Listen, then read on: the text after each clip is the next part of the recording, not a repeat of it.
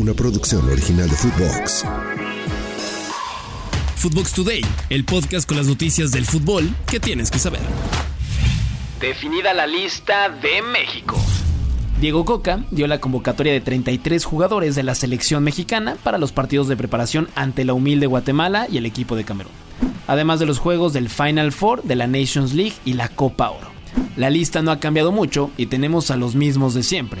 Guillermo Ochoa, guardameta experimentado, el lobo mexicano Raúl Jiménez, quien prácticamente estuvo toda la banca esta temporada con el Wolverhampton en la Premier League y que cuando fue titular su equipo acabó goleado. Algunas de las sorpresas son Luis Malagón, portero de América, quien se rifó bastante con las Águilas ese torneo, y Víctor Guzmán, pero no, no el que ustedes piensan, sino el jugador de Rayados de Monterrey. Todo el mes de junio y parte de julio será de mucha actividad para México. Jugarán la semifinal de la Nations League ante Estados Unidos, quienes últimamente nos traen de hijos en los partidos recientes, y será el duelo el 15 de junio. Además de la Copa Oro, donde debutarán ante los hondureños, así que ya lo saben, anoten las fechas del Tri y ya veremos si habrá sorpresas con lo que presente Diego Coca y compañía. El rey de Europa es Sevilla.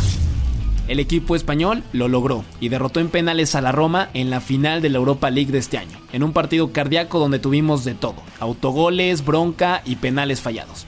El equipo sevillista conquistó su séptima Copa Europea. ¿Jugó Tecatito o qué pasa con el futbolista mexicano? Todas las respuestas las tienes con Kerry Ruiz y Daniel Reyes en el podcast Euromexas, donde puedes enterarte de toda la actividad de los mexicanos en el viejo continente. Lo puedes escuchar en tus plataformas de audio preferidas y también lo puedes ver todos los jueves en YouTube. Pero bueno, regresando al partido, el encuentro acabó uno por uno en el tiempo regular y en tanda de penales Dos jugadores de la Roma no pudieron con la presión y fallaron su tiro. Gonzalo Montiel, el jugador que marcó el penal en la Copa del Mundo para que Argentina fuera campeona, había fallado el primer tiro que realizó, pero al final el árbitro lo revisó en el bar y el segundo intento lo marcó.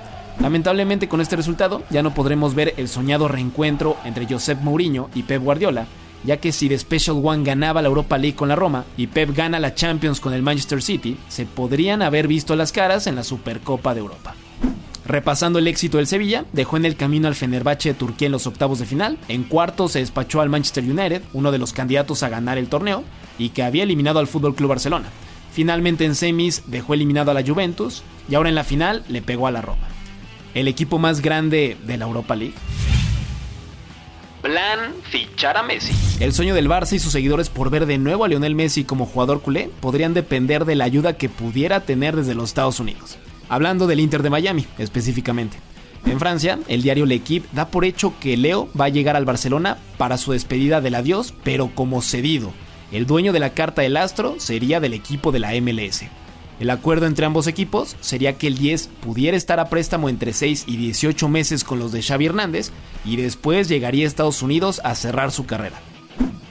Muchos señalan que este acuerdo tiene bastante sentido para que también Messi pueda llegar a la Copa América del año 2024 con un alto nivel competitivo, algo que la MLS no le puede dar todavía. Otros rumores y medios internacionales señalan que el que pudiera arruinar esta operación sería el Al Hilal de Arabia Saudita.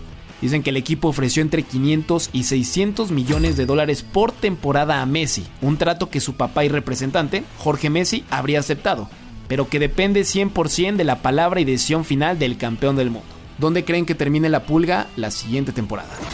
Resultados destacados. Para cerrar esta edición del podcast, te damos los resultados más importantes del día.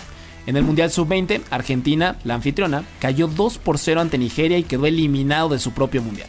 Colombia goleó 5 por 1 a Eslovaquia, Brasil derrotó 4 por 1 a Túnez e Inglaterra cayó 2 por 1 ante Italia. Además, tuvimos el duelo de ida de la final de la Conca Champions entre el León y el LAFC de Carlos Vela, donde el equipo mexicano se impuso ante el equipo angelino 2 por 1.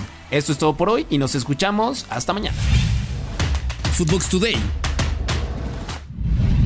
Una producción original de Footbox.